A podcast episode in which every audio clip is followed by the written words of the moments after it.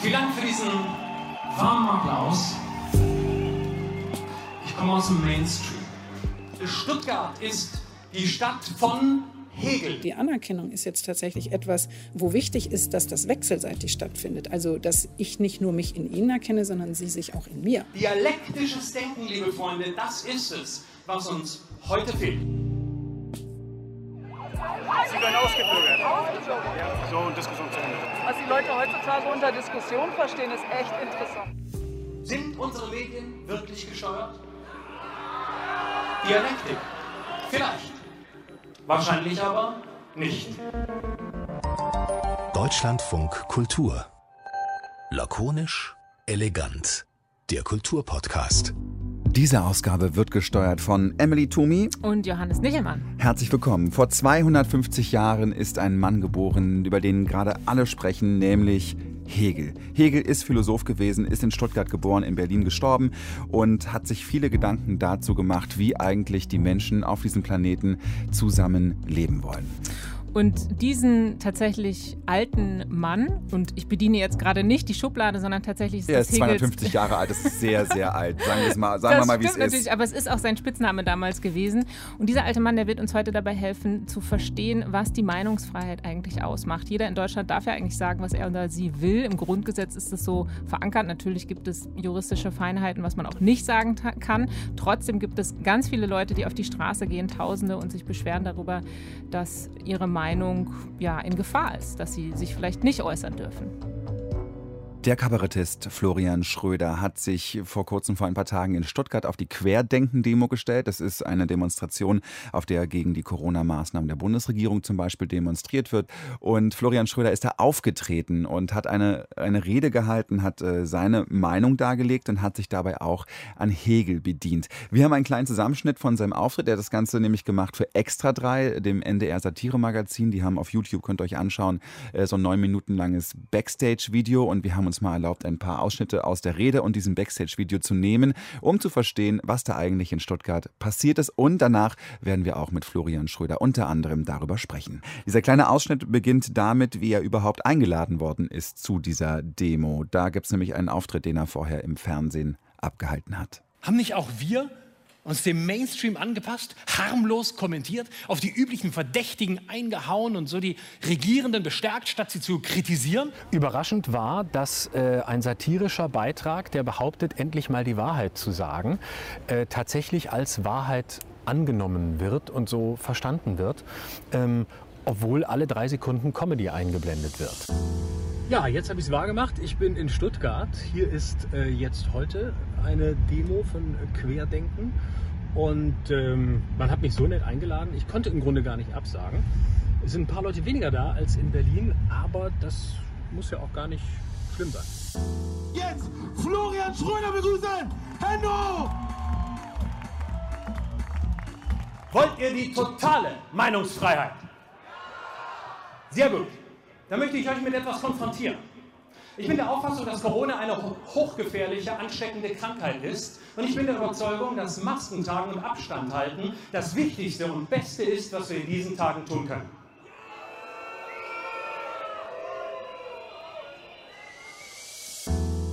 Und ich trage auch nicht gerne Maske, aber ich tue es.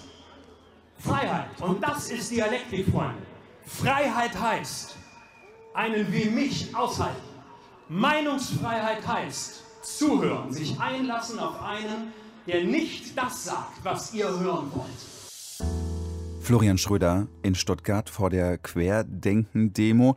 Ich habe das Video gesehen am, weiß ich nicht, Montag oder Sonntag, keine Ahnung, irgendwie so auf, es ist überall aufgeploppt in meinen ganzen Feeds und hat sehr, sehr, sehr viel Lob bekommen, zumindest äh, so wie ich das gesehen habe, bei den, bei den Tweets, Twitter-Kommentaren, die das äh, in meiner Bubble weitergepfefft haben. Ich habe aber auch gesehen, es war dann sehr, sehr umstritten, auch in anderen Bubbles, würde ich sagen. Wie hat Florian Schröder das selbst wahrgenommen, da auf der Bühne zu sein und äh, sich mit Hege an das Publikum zu richten? Er ist jetzt uns zugeschaltet. Hallo, Herr Schröder. Hallo. Sie waren neulich in Stuttgart und haben da eine Rede gehalten, ähm, haben da Ihre Meinung auf der Bühne gesagt. Hatten Sie das Gefühl, dass Sie da Probleme hatten, Ihre Meinung sagen zu dürfen? Ähm, nein, Probleme hatte ich nicht, denn man hat mich äh, ausreden lassen, man hat mir das Mikrofon nicht abgestellt, man hat äh, mich nicht von der Bühne getragen, man ist nicht übergriffig geworden. Insofern äh, konnte ich ganz klar meine Meinung sagen, in der vollen Länge. Ich konnte jedes einzelne Wort sagen, das ich mir zurechtgelegt hatte. Ähm, was äh, nicht ausgehalten wurde von Seiten des Publikums, war der Inhalt dessen, was ich gesagt habe.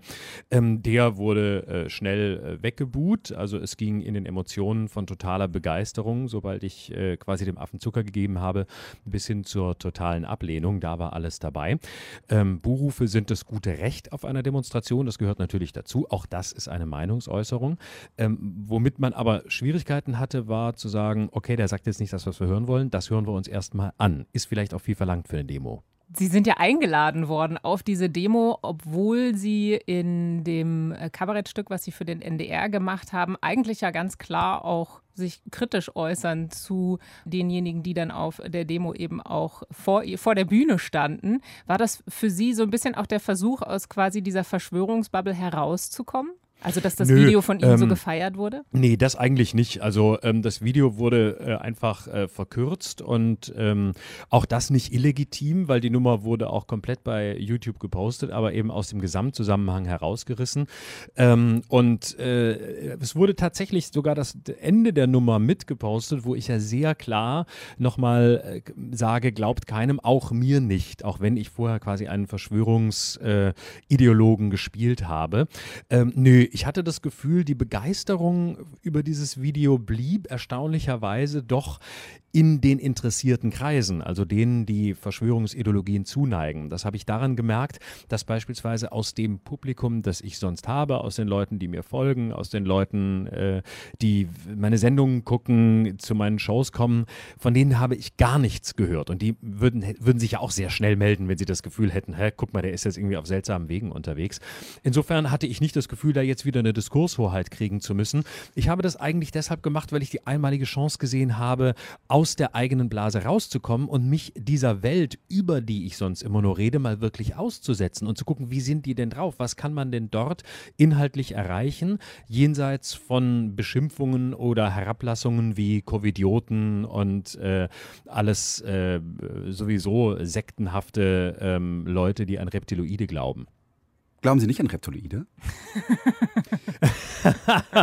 also ich habe gehört, hier im Staatsfunk darf ich nicht dran glauben, privat natürlich schon.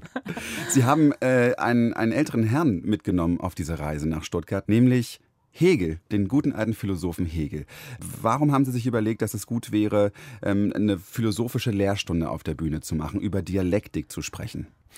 Also ich hatte zuerst überlegt, ähm, wie gehe ich das an? Und mein Ziel war eben äh, zunächst nicht hinzugehen und mit Begriffen diesen Menschen zu kommen, den eben erwähnten, sondern mal wirklich in der Sache äh, denen und auch mir auf den Zahn zu fühlen, nämlich sie mit ihren eigenen Thesen zu konfrontieren. Und ähm, gleichzeitig ist es ist und bleibt es eine satirische Aktion. Das heißt, ich wollte dort auch als Satiriker auftreten, es sollten Pointen vorkommen, aber gleichzeitig ging es natürlich auch darum, da ein Statement zu machen.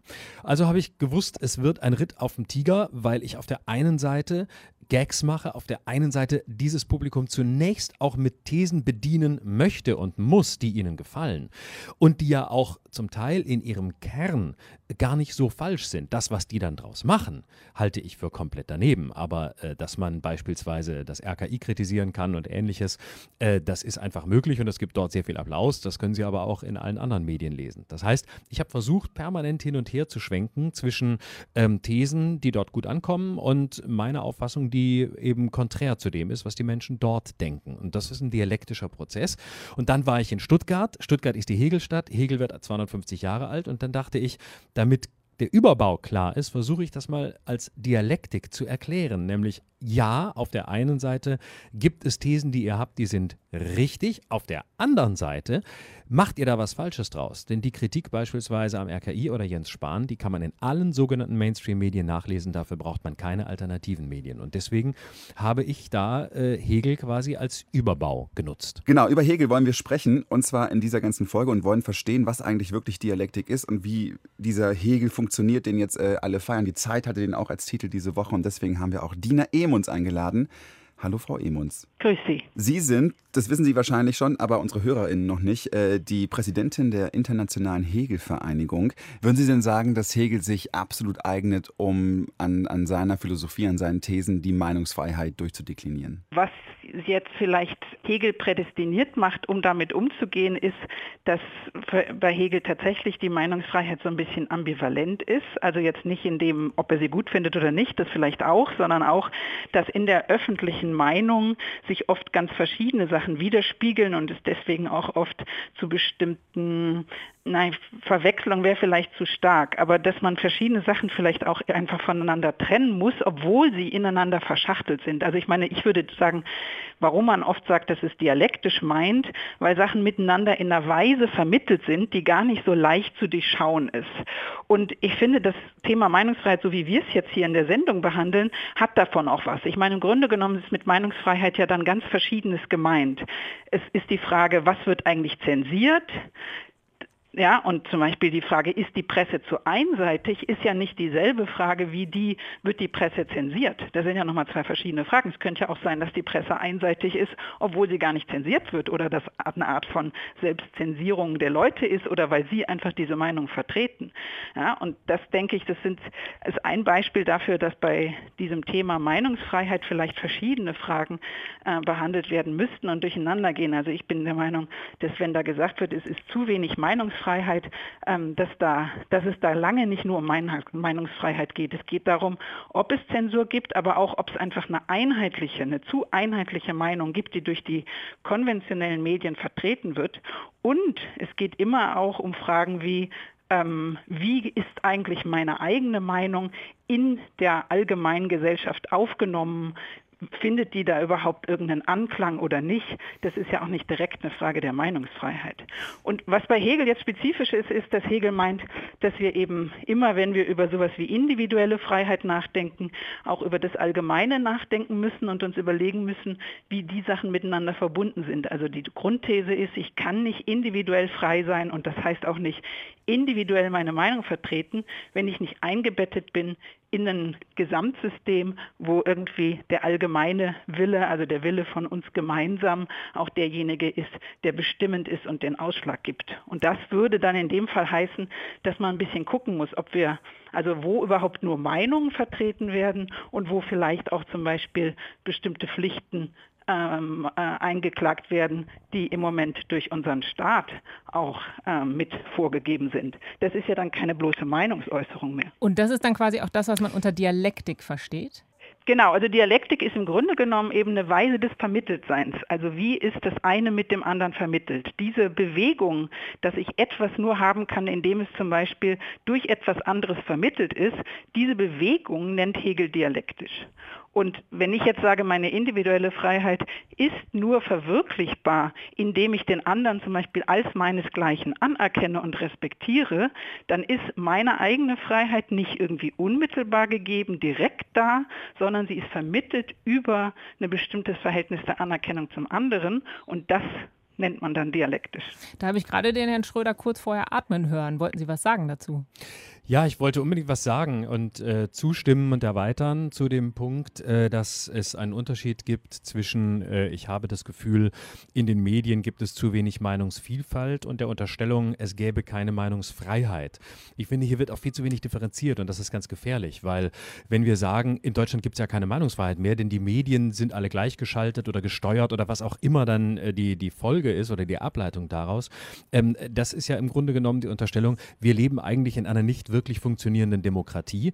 Und die Unterstellung, äh, das Grundgesetz ist quasi außer Kraft gesetzt, sonst hätten wir eine andere Meinungsfreiheit. Und deswegen müssen wir in, in meiner Auffassung dringend unterscheiden äh, zwischen Meinungsfreiheit und dem, was ich dann nennen würde, diskursiver Enge. Also wir haben ja, ganz genau. klar eine mhm. Meinungsfreiheit. Jeder kann alles sagen. Das ist einfach mal ganz wichtig. Das Grundgesetz funktioniert. Wir leben in einer funktionierenden Demokratie, auch wenn sie Schwächen und Fehler hat. Aber das andere ist das Problem der diskursiven Enge. Und das ist da. Das ist ist vielleicht ein bisschen analog zu dem, was Sie gerade sagten mit, ähm, es fehlt an, vielleicht punktuell an Meinungsvielfalt.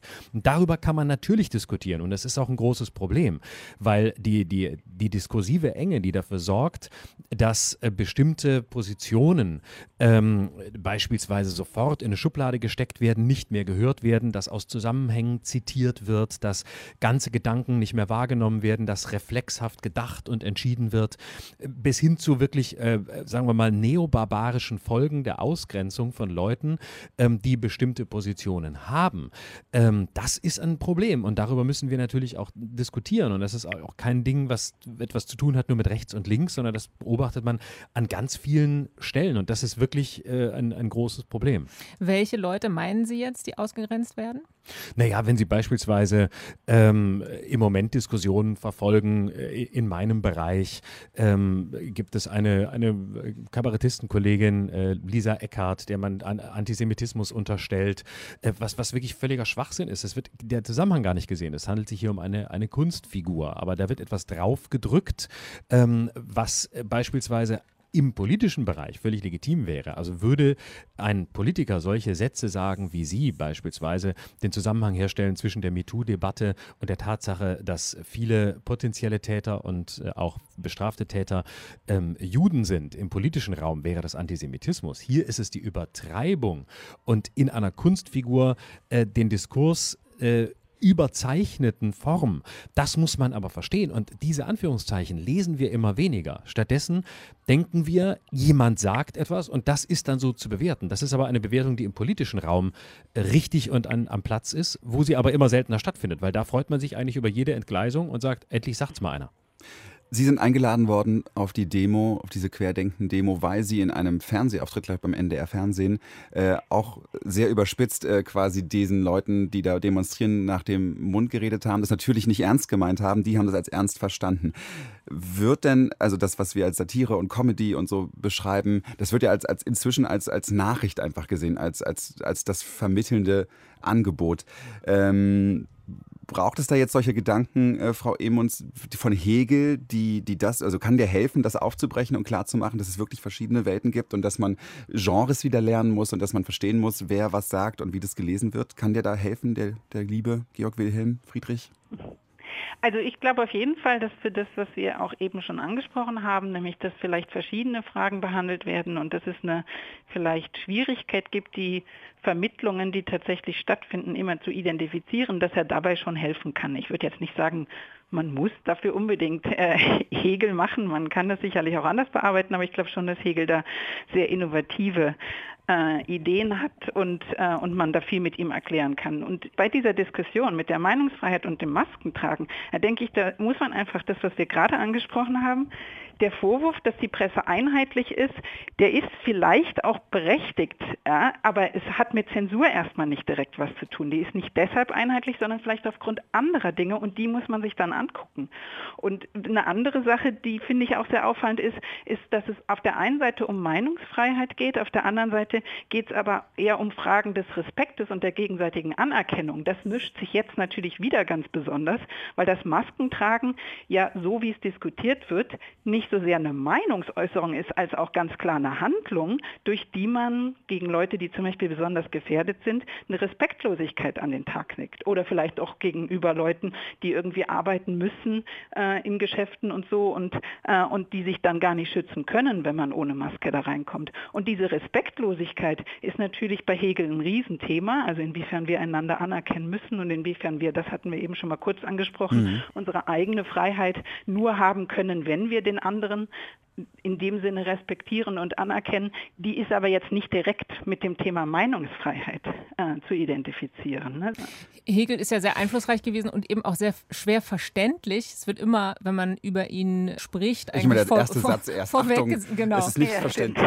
Hegel sehr, sehr, sehr, schwer verständlich. Und jetzt klingt das, was Sie sagen, erstmal ähm, gar nicht so kompliziert.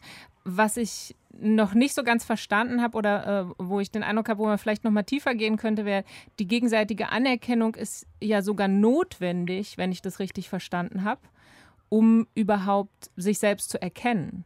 Genau, um sich selbst zu erkennen und auch um sich selbst anzuerkennen. Ne? Also, ich meine, diese, das ist ja, kann man vielleicht als Wortspiel bezeichnen, aber das ist eben auch was, worauf da besonders Wert gelegt wird, dass Erkenntnis und Anerkenntnis auch eng miteinander einhergehen. Das könnte man ja auch anders sehen. Und ich kann mich tatsächlich selber nur erkennen und auch als in meinen verschiedenen äh, Individualitäten und so weiter anerkennen, wenn ich dasselbe auch dem anderen gegenüber ausübe und auch ganz wichtig, wenn der andere dasselbe auch mir gegenüber aus, ausübt. Also es ist wirklich ein sehr streng reziprokes Verhältnis.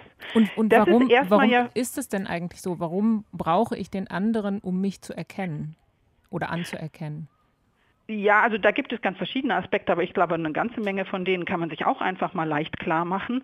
Ähm, wenn ich eine bestimmte Handlung ausübe, die jetzt für mich sehr wichtig ist, dann ist diese Handlung nur, was sie ist, indem andere diese Handlung auch wahrnehmen und als solche anerkennen. Also wenn ich jemandem was verspreche oder wenn ich irgendwie eine Wette mache oder sonst was, sind alles Handlungen, die darauf angewiesen sind, dass jemand anders die auch eben so wahrnimmt, wie ich sie wahrnehme und sich in dieser Weise mit mir darüber verständigt. Und wenn, da, da, gibt es natürlich jetzt ein ganzes Spektrum, ne? also Versprechen, Verzeihen und so weiter, alles Sachen, die aber mit unserem Selbstverständnis und dem, wie wir sind, ganz eng zusammenhängen und die auf den anderen und auf eben die Reziprozität zum anderen angewiesen sind. Also wenn ich jetzt zum Beispiel was Schlechtes tue, also irgendwie ähm, äh, was mache, was ich selber für schlecht halte, dann ist es etwas, was, wenn ich möchte, dass das irgendwie, dass ich wieder mit mir ins Reine komme, auch darauf angewiesen ist, dass andere diese Akte des Verzeihens zum Beispiel mitvollziehen und die nicht zum Beispiel einfach ignorieren oder so.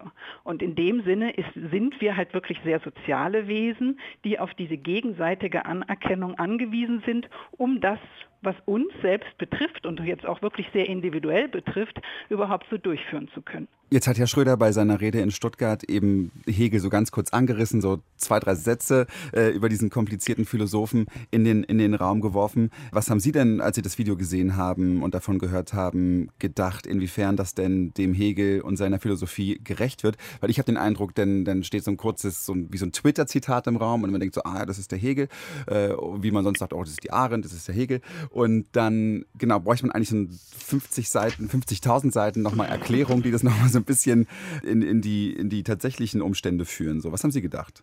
Also zunächst mal fand ich das einen sehr mutigen Auftritt. Also das ist jetzt mal ganz unabhängig von Hegel.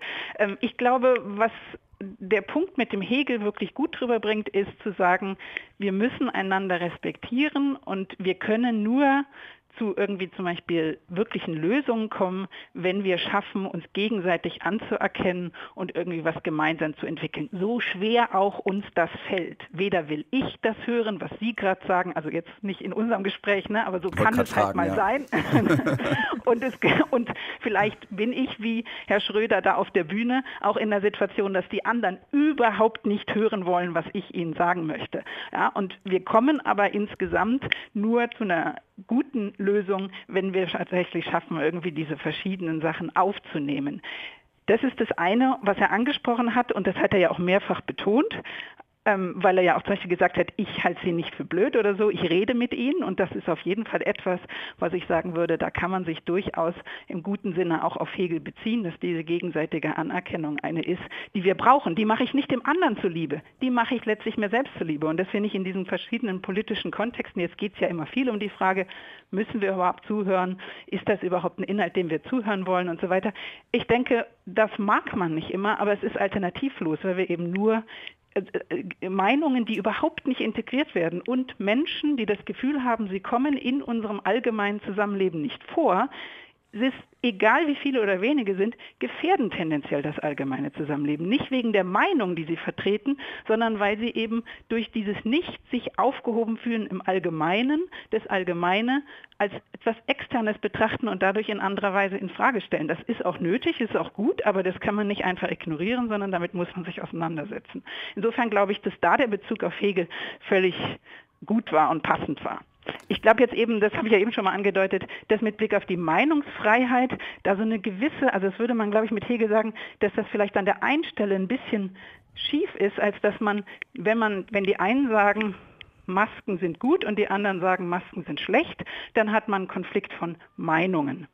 Wenn die einen ohne Masken losgehen und die anderen mit Masken losgehen, dann hat man im Moment keinen Konflikt von Meinung mehr, auch nicht von gleichermaßen individuell gerechtfertigten Handlungen, sondern dann halten sich die einen rechtskonform und die anderen nicht. Das ist also gar kein individueller Akt mehr, sondern ich meine, kann auch nicht sagen, mir gefällt die rote Ampel nicht, ich gehe immer darüber. Also ich meine, das kann ich schon machen, also ich. aber das ist, kein, aber das ist keine Meinung mehr. Ne? Wir haben halt ja. auch bestimmte allgemeine Gesetzmäßigkeiten und wenn man sich an die nicht hält, dann ist es nicht so, dass man eine andere Meinung hat, sondern dann richtet man sich eben gegen, was man jetzt philosophisch oder mit Hegel vielleicht als allgemeinen Willen ausdrücken würde. Und das, das ist davon zu unterscheiden. Insofern denke ich nicht, dass es einfach nur um Konflikt von Meinung geht und da, nur um den Konflikt von, ihr habt eure Meinung, ich habe meine Meinung. Wenn wir jetzt noch bei dieser gegenseitigen Anerkennung bleiben, dann wie ist das denn für Sie, Herr Schröder? Sie haben ja auf der Bühne Ihren Vortrag halten können und auch gesagt, Sie würden mit denjenigen, die vor der Bühne sind, reden. Faktisch war das ja eher ein Vortrag. Haben Sie für sich dann auch was mitgenommen? Haben Sie quasi auch die anderen anerkannt? Ja, das denke ich schon. Ich habe sie in dem Moment anerkannt, in dem ich mich hingestellt habe und gesagt habe, ich rede mit euch, rede natürlich im Format der Bühne, rede natürlich im Format dessen, der da oben das Mikro hat und da sind so und so viele hundert Menschen unten, die haben das Mikro nicht. Das ist natürlich klar. Dadurch baut sich eine Hierarchie auf, das ist mir auch bewusst. Es ging mir ja nicht um Stuhlkreis mhm. oder darum, dass wir uns jetzt mal zusammensetzen, sondern es ging um einen äh, satirisch geleiteten Impuls, aber eben in Form des Dialogs, weil ich die Leute ja ganz bewusst auch ihnen Fragen gestellt habe. Also sind unsere Medien gelenkt? Wollt ihr Meinungsfreiheit? Brauchen wir mehr? Und sie konnten reagieren und es gab sehr unmittelbare Reaktionen. Und das ist natürlich nicht eine Form des, des elaborierten Gesprächs, aber doch eine Form des, des Bühnengesprächs. Und natürlich habe ich da sehr viel, äh, sehr viel gelernt, auch in, der, in dem ganzen Prozess, zu sehen, wie reagieren Menschen, wie, wie sind diese Menschen, die dorthin gehen, die natürlich nicht äh, so leicht zu kategorisieren sind, wie wenn man beispielsweise auf eine Demonstration von Rechtsextremisten geht, sondern mhm. da sind ganz unterschiedliche äh, Menschen dabei. Also das ist, äh, das, das ist auch ein, äh, sagen wir mal, wenn ich jetzt in Klischees spreche, ein grün linkes äh, Bürgertum, das dahin geht. Das sind Leute, die einfach äh, grundsätzlich autoritätskritisch sind. Äh, also dann gibt es natürlich Spinner, die gibt es auch. Und es gibt Impfgegner und es gibt auch sicher ein paar Verrückte. Und es gibt auch Nazis, die dahin gehen. Also es ist sehr, sehr bunt und man darf sich da nicht zu, zu einfach machen. Ähm, ich würde aber gerne noch, noch mal einmal zu Hegel zurückgehen und ähm, ja vielleicht noch ein bisschen formalistischer äh, herangehen ähm, und äh, nochmal die Dialektik ernst nehmen. Also dieses These, Antithese, Synthese und das nochmal auf unsere Zeit, äh, nicht nur bei der Meinungsfreiheit, aber auch versuchen zu beziehen. Also der Grund, warum ich ihn da äh, zitiert habe, war ja, äh, dass mir tatsächlich in der Gegenwart massiv das dialektische Denken fehlt, weil es nach meiner Diagnose abgelöst wurde vom reflexhaften Denken, also dem Schnellurteil, ich lese was, ich habe eine Meinung, ich kenne eine Überschrift und dann ist es so und da habe ich von dem gelesen, der ist jetzt auch bei denen und so weiter. Also all diese Kategorien, die es sich sehr leicht machen und vor allem sehr schnell meinend sind, wie, wie Heidegger sagen würde. Wenn man jetzt einmal guckt, was macht Hegel? Diese Dialektik ist ja These, Antithese, Synthese, heißt ja immer, ähm, es gibt eine These und es gibt eine Antithese. Es gibt also quasi die gegnerische These, die ich also erstmal zunächst verstehen muss und zunächst mal annehmen muss, anerkennen muss. Und ähm, dieses ex andere Extrem, also quasi äh, den Gegner, nicht den Feind, aber den Gegner nachzuvollziehen, um dann in der Synthese These und Antithese in einem höheren fortzuführen. Das ist ja bei Hegel ganz entscheidend. Also das geht ja nicht in der Dialektik darum zu sagen, der eine sagt A, der andere sagt B und äh, dann hat man es gehört und dann einigt man sich irgendwo in der Mitte, sondern Hegel ging es ja immer auch um eine Fortführung im Höheren. Und das ist das, was heute diskursiv nicht einfach gar nicht mehr da ist, nach meinem Eindruck. Ich nenne mal zwei Beispiele. Der Umweltsauskandal im WDR, Ende des vergangenen Jahres. Ähm, da kann man sagen, okay, wir machen so einen Song, es gibt äh, riesige Proteste ähm, und was macht der ganz kurz erklären, ne? WDR 2 hatte ein ja, Satirevideo, genau. da haben, hat ein Kinderchor, äh, um meine Oma fährt ein Hühnerschein Motorrad als mit Umweltsau verbunden ja. und so weiter. Riesenaufstand, Demonstration vor dem WDR in Köln. Nicht genau. nur, auch vor dem äh, Richtig. Und ja. ja, genau. So, was passierte? Man trug das Ganze nicht dialektisch aus unter dem Motto, okay, da gibt es die eine Seite, die macht den Song und da gibt es eine andere Seite, die protestiert dagegen. So, jetzt halten wir doch erstmal still und gucken uns das an. Nein, was passiert? Der, der dialektische Weg wird abgeschnitten und der Intendant entschuldigt sich. Ähnliches bei der Taz-Kolumne, ähm, als es darum ging, vor ein paar Wochen, dass eine Autorin schrieb, alle Polizisten sollten auf die Müllhalde, was ein satirischer Text war. Es ging nicht um die Forderung, dass die Polizisten dahin sollen in der Wirklichkeit, sondern es war auch da eine Überhöhung. Auch da wurde nicht ausgehalten, dass es Proteste gab und äh, man damit vielleicht etwas lernt, was sich in einer wirklich in einer Synthese irgendwann fortführen lässt, sodass wir alle diskursiv, die wir teilnehmen, die wir zuhören, die wir diskutieren, was lernen können, sondern auch da sofort Deckel drauf. Die Chefredaktion steht nicht mal hinter ihrer eigenen Autorin, sondern entschuldigt sich. Das heißt, was wir erleben, ist das Gegenteil von dialektischem Denken. Es ist der permanente Versuch des, des Abschneiden des Wegs. Oh, man ist ängstlich. Oh, es gibt irgendwie eine Antithese, wie auch immer sie sich äußert oh Gott, bloß keine Diskussion. Also diese Souveränität, das auch mal auszuhalten, um es wirklich zu etwas führen zu können, was dann Erkenntnischarakter hat, ist in meinen Augen sehr weit zurückgegangen. Ich stimme dem natürlich zu, dass wir irgendwie komplexere Zusammenhänge oft gar nicht mehr durchgehen wollen und dass dazu auf jeden Fall auch gehört, sich Gegenmeinungen wirklich auch ein Stück weit zu eigen zu machen, um seine eigene Meinung zu differenzieren. Das ist auf jeden Fall ein Prozess, den ich jetzt insgesamt als philosophischen ansehen würde und wo ich auch denke, dass da auf jeden Fall eine Pointe von Hegel liegt. Jeder von uns, der so eine Meinung äußert, ist für Hegel ja schon selber in einem gewissen Konflikt. Der will seine individuelle Meinung äußern, er ist aber gleichzeitig auch Teil der Gemeinschaft, gegen die er vielleicht gerade mit seiner individuellen Meinung redet. Das heißt, diese Spannung auszuhalten, ist für Hegel nicht nur eine Frage, die ich mit meinem Gegenüber habe, sondern die sich in mir auch stattfindet, die sich aber am Gegenüber auch mit abarbeiten muss. Und das finde ich, ist mhm. ja auch ein Stück weit tatsächlich zu sehen und ist auch für uns alle, glaube ich, oft so. Ja, ich meine, wir haben unsere Meinungen und das geht ja jedem von uns so, dass jeder von uns irgendwie auf Evidenzen so reagiert, dass er eher das ähm, wahrnimmt, was die eigene Meinung bestätigt und so. Ja, das sind ganz normale, jetzt eher psychologische Prozesse, die wir haben. Und die, da sind aber zum Teil eben auch in uns dann Spannungen, dass wir bestimmte eben individuelle Interessen mit den allgemeinen vermitteln müssen, wo wir unser Gegenüber für brauchen, um auch diese Art von Vermittlung in uns selber leisten zu können. Ja, und wenn man das mit Hegel macht, dann würden auf jeden Fall dieses Thema meine individuelle und meine allgemeine Freiheit die müssen irgendwie auch in, eine, in ein wieder harmonisches Verhältnis gebracht werden, wenn sie es denn nicht sind. Und das wäre was, wo man sagen würde, da ist auf jeden Fall diese Diskussion ähm, von, wie verhalte ich mich der Allgemeinheit gegenüber und wo kommt meine individuelle Freiheit davor, mit Hegel einbezogen werden müsste. Also es geht jetzt nicht nur darum,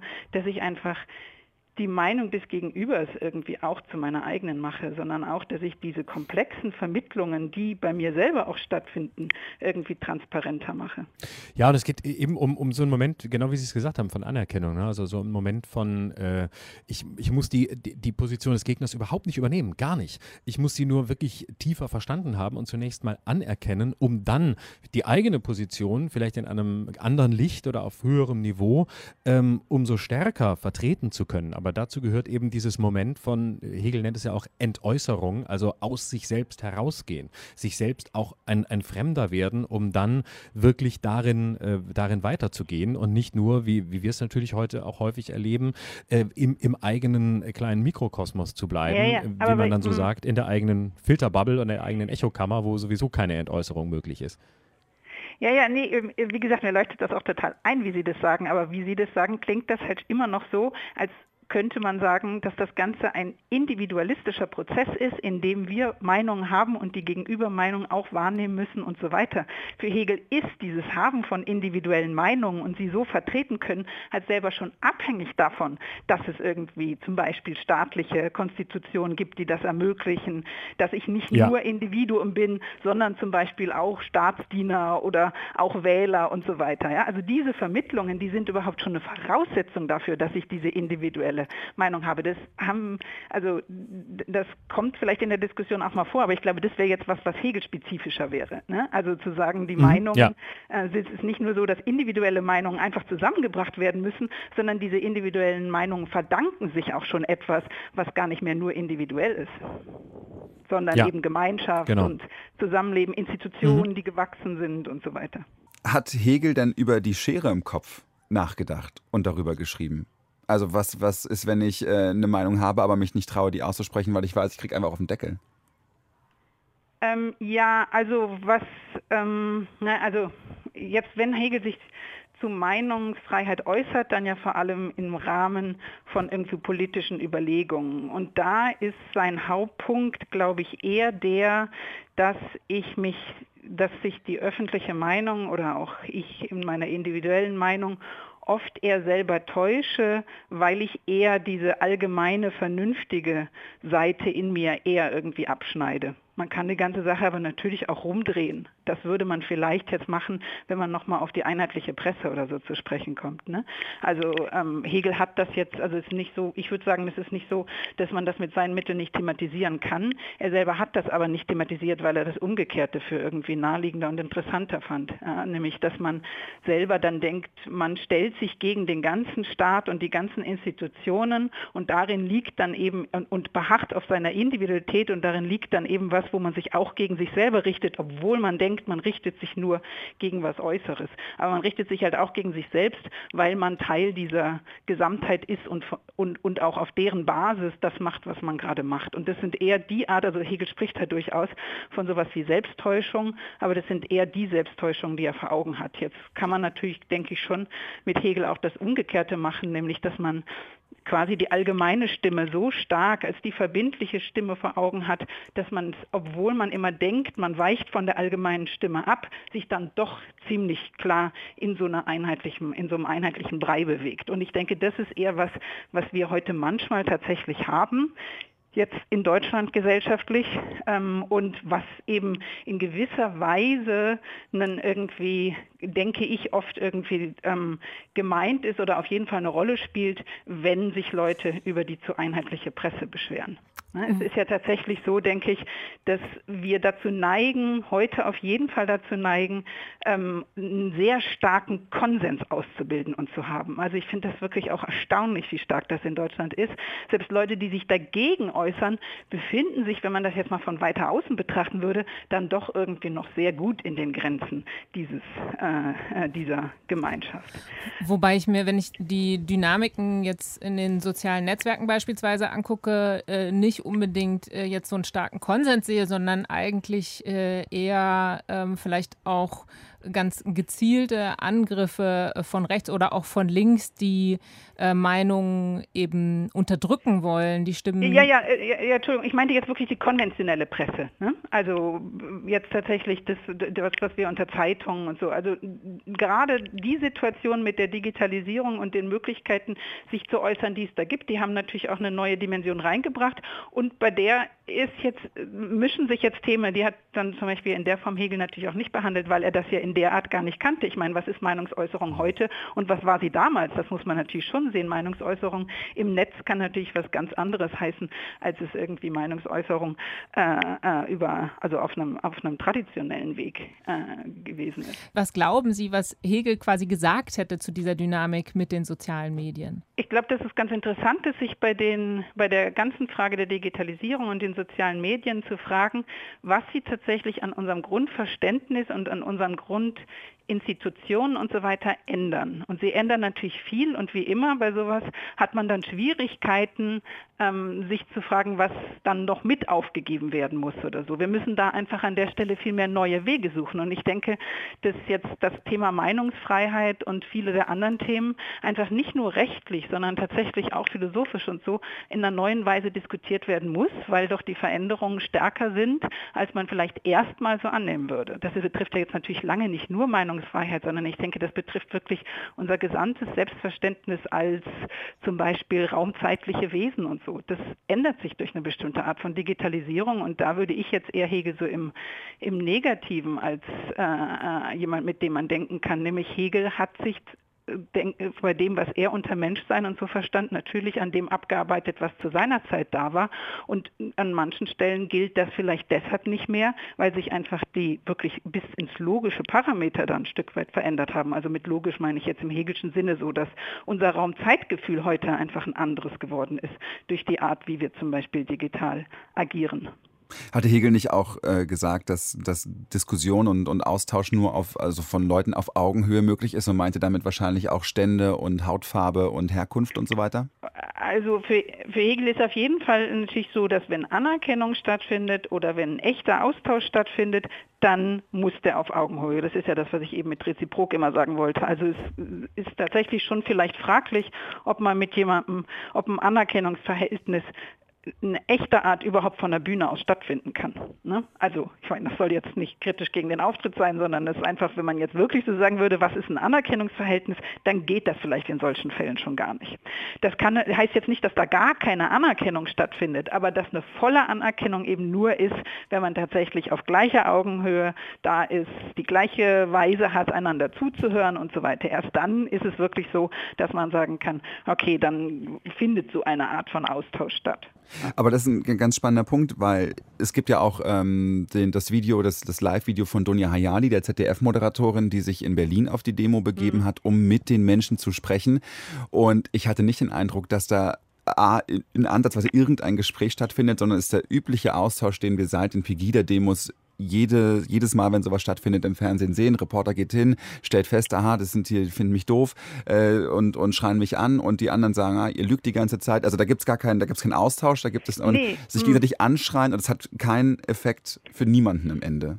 Genau, nee, aber da würde man jetzt, wenn man das jetzt wirklich mit Hegel analysieren möchte, weiß nicht, Möchten ob das jetzt wirklich die, ja, genau, dann, dann würde ich, dann denke ich, würde man sagen, ja, man hat einfach diese Art von Meinungsäußerung, die auf, also die, die so gemacht werden, die sind einfach nicht mehr selber produktiver Austausch darüber, wie das Allgemeine auszusehen hat, sondern die sind auch Indizien dafür, dass das Verhältnis zum Allgemeinen falsches ist, ja, also ein, ein krankes ist. Ja, ähm, nämlich es stimmt irgendwas nicht, wenn die Menschen, die in einem Staat leben, sich von diesem Staat nicht ansatzweise repräsentiert fühlen. Sie können natürlich immer in vielen Punkten Kritik haben, aber wenn Sie so eine Haltung zum Beispiel wie, wie Herr Schröder haben, dann ist es in, im Hegelschen Sinne eben richtig, nämlich zu sagen, also richtig meine ich jetzt, dann stimmt der Staat, nicht dann stimmen die Menschen. Das soll jetzt nichts gegen die Menschen sein, die das sagen. Der Staat muss was ändern oder muss irgendwie reagieren oder die Institutionen müssen versuchen, das auszugleichen. Wenn es nach Hegel würde das vielleicht auch, also würde das sicherlich auch schwierig sein, wenn Menschen sich in der Weise außen fühlen und dass die zu keinem Meinungsaustausch in der Art bereit sind, zeigt eben, dass die nicht mehr das als ein Prozess wahrnehmen, nehmen, in dem wir vielleicht gemeinsam zu Lösungen kommen. Und weil die das nicht als einen Prozess dieser Art wahrnehmen, ist es natürlich richtig zu sagen, ich will gar keine Meinungen austauschen. Ja, also wenn man nicht das Gefühl hat, dass durch das Äußern der eigenen Meinung es zu einem Konsens insgesamt kommt, in dem man dann auch aufbewahrt ist. Das sollte ja das Ideal sein, ne? mhm. dass man das Gefühl hat, ich äußere jetzt meine Meinung und wenn ich das irgendwie mache und dem anderen auch zuhöre, dann kommen wir zu einem Ergebnis, in dem ich mich wiederfinde. Dieses Gefühl haben die Leute aber genau nicht und deswegen haben die auch keine Lust auf diese Art von Meinungsaustausch. Und da hilft es irgendwie auch in gewisser Weise wenig, wenn man jetzt immer wieder sagt, aber ich höre dir doch zu und ich möchte doch deine Meinung auch hören. Ja, ich meine, ich habe jetzt auch nicht das, äh, die, die Superlösung parat, aber das hilft Schade, irgendwie offensichtlich danach wollte nicht, ich gerade fragen.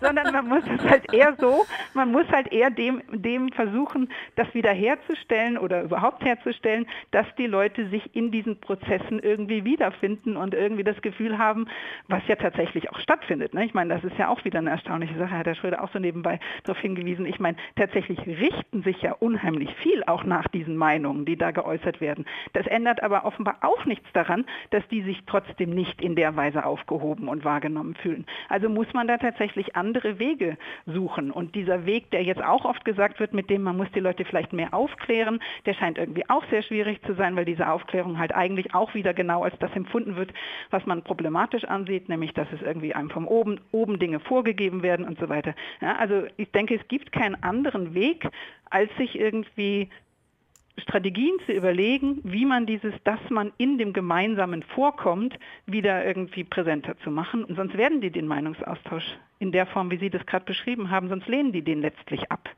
Ist denn eine Debatte über Hegel, die wir jetzt führen, etwas, was uns helfen kann, die aktuelle Situation besser zu verstehen und auch zu lösen? Oder nicht nur Hegel, sondern auch andere Philosophen zu Rate zu fragen? Also können wir in die weite, ich meine, der ist vor 250 Jahren geboren, in die weite Vergangenheit gucken und da Lösungen für unsere aktuellen Probleme finden, weil sich eigentlich nie irgendwas verändert hat und die Menschen immer gleich geblieben sind? ähm, also ich glaube, dass man schon in sehr vielen Diskussionen ähm, und bei sehr vielen Themen da sehr fruchtbar mit Philosophen und jetzt auch mit Hegel äh, umgehen kann. Und das zeigt sich ja, finde ich, hier schon auch ein bisschen. Aber ich würde jetzt auch nicht sagen bei aktuellen Themen, dass man jetzt irgendwie, dass man sich das so vorzustellen hat, dass man eine Passage von Hegel liest und dann sagt, ach, ja klar, das ist richtig oder so, ne? Sondern es geht halt in der Philosophie und denke auch in der Auseinandersetzung der Philosophie mit dem, mit dem Alltag und mit irgendwie auch Menschen, die das jetzt nicht so viel machen, darum zu fragen, an welchen Stellen unterscheidet sich das dann auch? Oder wo hat Hegel irgendwie einen interessanten Gedanken, den wir irgendwie gerade jetzt nicht mehr so übernehmen können, weil das doch mit unserer, also jetzt bei dem, bei dem Thema, wie wir es eben hatten, bei, der, bei dem Thema Digitalisierung und natürlich auch bei solchen äh, Themen wie irgendwie, äh, wer ist eigentlich, ähm, äh, wer gehört eigentlich zu denen, die in diesen Anerkennungsverhältnissen stehen und so, dass wir da natürlich uns auch von Hegel abgrenzen müssen und, äh, und auch kritisch mit ihm umgehen müssen. Also ich denke jetzt nicht, dass er einfach immer eine die, die Lösung quasi bietet. Sie meinen äh, mit dem kritisch Sehen von Hegel, dass er ein sehr eurozentristisches Weltbild zum hatte. Beispiel, ja. ne? genau, zum Beispiel. Das würde man auf jeden Fall, das muss man auf jeden Fall kritisch sehen. Aber ich meine schon auch so Sachen, wo ich jetzt sagen würde, die liegen sogar in den Grundlinien seiner Philosophie. Also wir hatten ja eben kurz angesprochen, ob die, inwiefern die Philosophie an ein Ende gekommen ist oder überhaupt die Geschichte an ein Ende gekommen ist. Und ich denke, auch bei solchen Sachen würde man das jetzt nicht einfach übernehmen, sondern sich dann auch der tatsächlich da genauso äh, ähm, mit dem beschäftigen, wie man äh, sich dialektisch mit Sachen beschäftigen soll, nämlich überlegen, was ist eigentlich an dieser Position problematisch, was kann man vielleicht noch übernehmen, was nicht und, und die in der Weise durchgehen. Ich habe gelesen, dass auf seiner Beerdigung jemand ihn mit Jesus Christus verglichen hat. Aber das wollen wir zum Abschluss dieser Folge eher nicht machen. Ja, ja, das ist auch so. Aber Vielen herzlichen Dank, ähm, Dina Emunds und Florian Schröder, dass Sie Zeit hatten und äh, Lust hatten, mit uns über Hegel zu sprechen bei Lakonisch Elegant. Die super Lösung haben wir heute leider nicht gefunden, aber wir haben herausgefunden, dass es vor allem auch darum geht, die Spannung auszuhalten, dass es unterschiedliche Meinungen gibt und es sich lohnt, hinzuhören, was das jeweilige Gegenüber tatsächlich sagt. Und euren Lieblingshegelspruch, euer Lieblingshegelzitat gerne an lakonisch Mein Name ist Johannes Nichelmann. Und ich bin Emily Tumi. Tschüss. Tschüss. Deutschlandfunk Kultur. Unsere Podcasts. In der DLF Audiothek und überall dort, wo es Podcasts gibt.